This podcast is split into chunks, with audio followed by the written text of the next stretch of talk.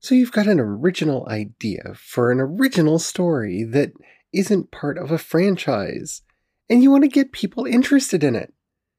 So you're probably going to rely on tropes or mythology or some kind of nostalgia to get people initially interested.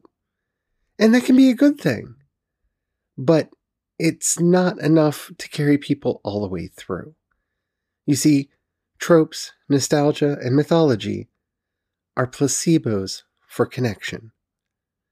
And that magic wears off. So let's talk about that on today's episode of Project Shadow. Can you hear me?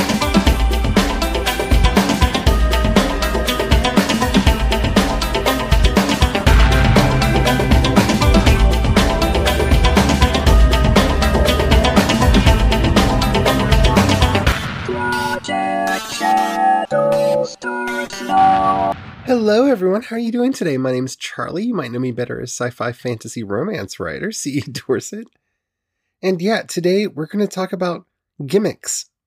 Because they are gimmicks. Yeah, nostalgia, various tropes, even mythology is a gimmick.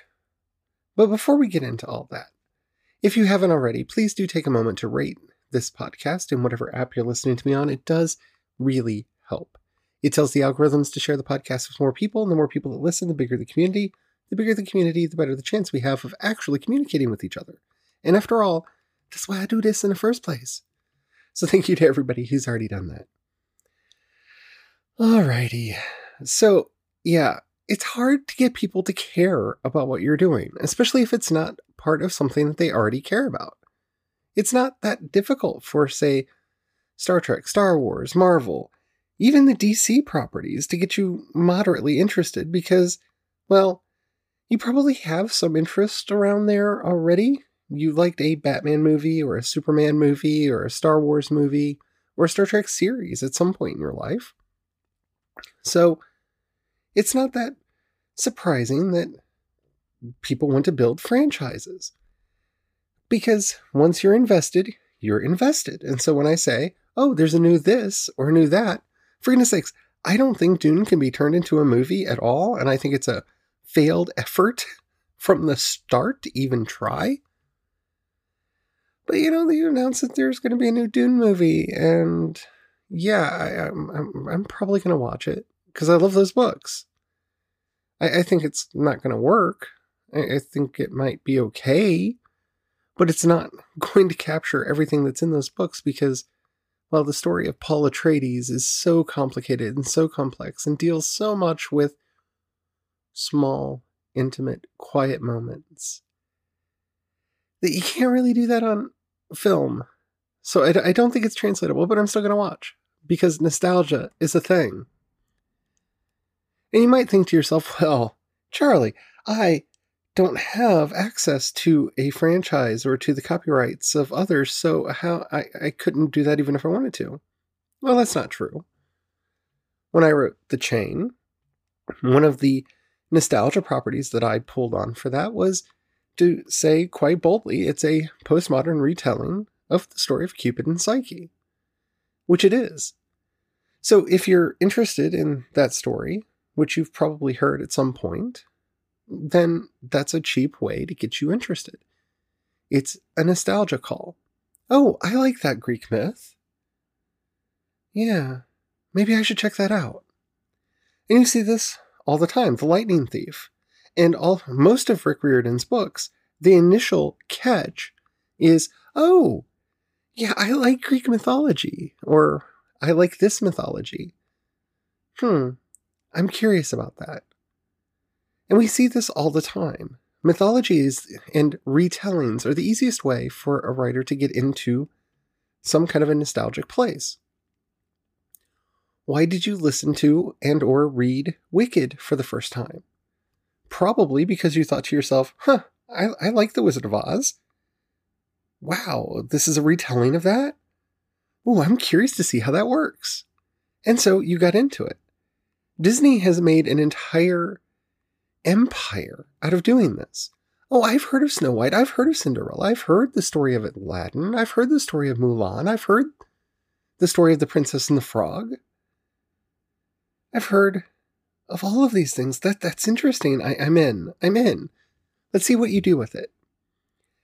And then after they've created their properties, they've come back around and gone, gone, remember how much you liked our Cinderella? Here's a new version of our own Cinderella. Here's a new version of our Sleeping Beauty. Yeah, they keep doing that because it works. If you already know that you like something, then the chance of something that is a retelling of that story has a higher likelihood of you liking it. It's cheap, but it works. Nostalgia works in another way, saying that your story takes place in the 80s or the 90s can bring up nostalgic feelings. Stranger Things is a master of this.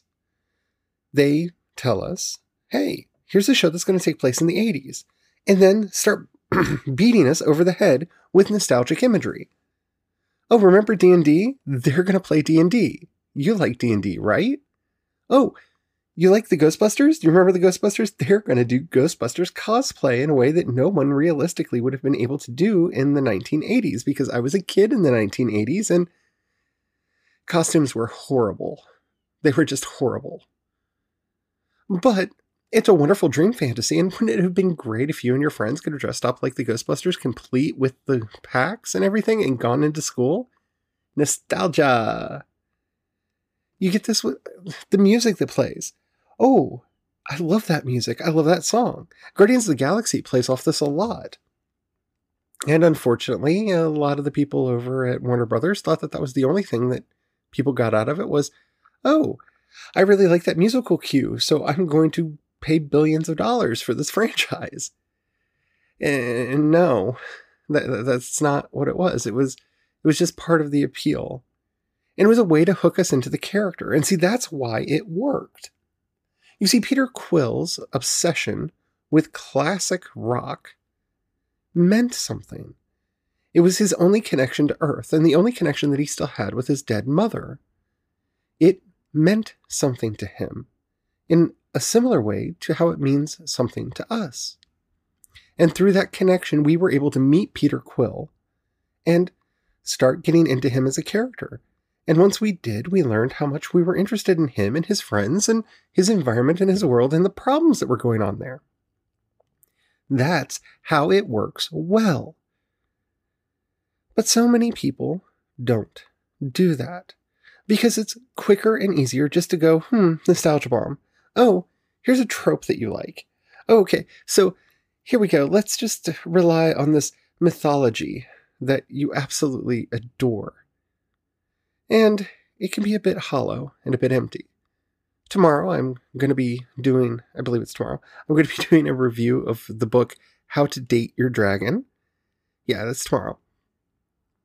And honestly, I picked up the book because I'm wanting to look at modern romance, and I like supernatural romances, and well, I'm writing a story that has dragons in it, so that is a romance story, so I wanted to see how other people had done it. And so that's how they got me in. Nostalgia. Pure, simple nostalgia. But these elements, these nostalgic calls to action that pull us towards a thing, they're like non addictive drugs. oh, they're fun. They, they get you there. They make you show up. But if that's all that's there, it gets boring rather quickly. I mean, why am I going to stay at a party if I don't like any of the people there? If I don't like the music? If I don't feel like dancing? I'm not going to stay at the party. You can keep offering me all the flashy, beautiful things that you want, but I'm not going to stay. And that's the problem that a lot of modern fiction has is it relies on the trope, on the nostalgia, on the mythos to pull us in, and then doesn't have anything of its own to share. This has been one of the most infuriating things about Star Trek Picard. Because it's doing that, but it's doing it well. Yeah, I probably wouldn't have been as excited about it if it wasn't a Star Trek series, because I absolutely love Star Trek. Oh, you tell me it's going to have Seven of Nine and Jean-Luc Picard in it? Oh, I'm there. I love them. But the way it's using, and I would say abusing, its nostalgia is problematic and something that I hope hope it will grow beyond once it actually gets going with the story that it wants to tell. You can find out more about that in uh, my previous episode, Star Trek and the Death of Nostalgia. But it is important for us to bring these things in and to realize that they're an easy way to attract interest. I know when I was a kid, back back in the magical days when there were these things called bookstores, and they were everywhere. And they were just filled with books that you could read. It was so dirty. You could go in and just walk around and browse, pick them up and touch them. Mm, it was magic. It was the cover. And yeah, you shouldn't judge a book by its cover, and I didn't, but it was the cover that got me to pick the book up. Hmm, that cover has a dragon on it. Ooh, that co- cover has a vampire on it. I like those things. And then I would pick it up and I would look at it. And then I would read the back cover copy and I would read a few pages just to see if I was interested. And that's how they got me. And that's how we have to get people today. It's just a lot harder because, well, there aren't physical bookstores and there's a lot of stories out there. So, how do we stand out? First of all, I think it's very important to state every time I talk about any topic like this that there is no such thing as an original idea. There isn't. And I know there are people that will come at me on that, but there's no such thing as an original idea. Every time you think you've had an original idea, somebody has already done it somewhere. You just probably don't know. Because I thought I had a lot of original ideas, and then I got exposed to a lot of Chinese and Japanese and Korean fiction. And then I realized, hmm, not that original. My very first book that I ever wrote when I had it at a point where it wasn't quite finished, but I was ready to start letting people see it, I handed it to a teacher of mine who was really a mentor for me. And she read the story and she came back to me and said, Oh man, you must be such a you big fan of David Eddings. And I went, Who's that? Because I had never heard of him and I'd never read any of his work. And so I went down to my local bookstore back when that was a thing. I miss them more than you know. My town doesn't have a bookstore anymore. And I picked up a David Eddings book and I read it. And I realized that I had basically rewritten this book, even though I had never heard of it. I had never read it before. I didn't know it existed. But I rewrote it completely on my own. Yeah. So disabuse yourself of this idea that you're going to come up with something original. Now, you should strive for originality. You should try to make stuff your own, but that's not the same thing as being, you know, truly original. But when you are using nostalgia, when you're using mythology, when you're using various tropes in your fiction, because, well, for, for example, I'm working on a romance story right now, and it's going to have to have a happily ever after because it's not technically romance if it doesn't have a happily ever after. Well, what does that even mean? What is a happily ever after? What does a happily ever after look like for me? You know, somebody who has that gothic sensibility that I've talked about on this podcast a couple times. Because, you know, I just don't want everybody holding hands and saying, singing kumbaya at the end and, oh, isn't everything going to be wonderful? Mainly because I know I'm going to be writing at least three books in the series. And the book ends with a cliffhanger because it's about the series. I want people to get into the world. So how do I do a happy happy ever after there? Hmm. Well, that's going to be tricky. And that's the point. You know, some of us are masters of subversion. Others are not. And we need to know our place. I hate to word it that way, but we really need to know our place because, you know, Lord and Miller are really good at subverting things. They are. They're brilliant at it. And there are quite a few people that are really good at subverting tropes. And then there are a, a lot of media that thinks that it is, and it gets really frustrating for me. Like, I haven't watched Westworld since season one because I found it boring. Because I knew what was going on in the first episode. I predicted the end of it. I watched the entire first se- season, and it was boring because I could see exactly what they were doing. And maybe that's because I'm a writer and I'm much more in tune with the little subtle hints that you give here, there, and yonder as you're setting things up. But still, it shouldn't be so blindingly obvious that I don't feel like investing myself in it. And you should have given me characters that I cared about along the way. Don't think you're subverting tropes. Don't think you're more clever than you are. To me, this is always a big warning sign when we're working on a story when we go, oh, that's clever. No, it's not. Stop telling yourself that. Just stop. Because we inflate our ego, and that hurts us when we get to editing, and it hurts our creative process because we start tricking ourselves into thinking that we're creative geniuses. We're not. We're people who tell stories. And while there may be some genius in our story, and maybe some genius comes in and sprinkles the ruby dust on us in the middle of the night, we are not the genius. There may be a genius idea in our story, but that was luck. Pure luck. It was ruby dust. It was fairy dust. It was whatever you want to call it. So be careful blowing yourself up like that. Because it takes a lot of work to do any of this well. If you want to subvert a trope, if you want to do a retelling that's not just, you know, an elementary school book report, it takes a lot of work. Take Wicked, for example, and I'm talking about the book more than the musical here, but it applies to both.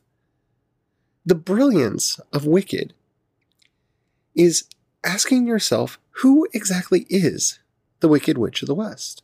Who is she? What motivates her? How did she get to be the way that she was? How is she operating in the world?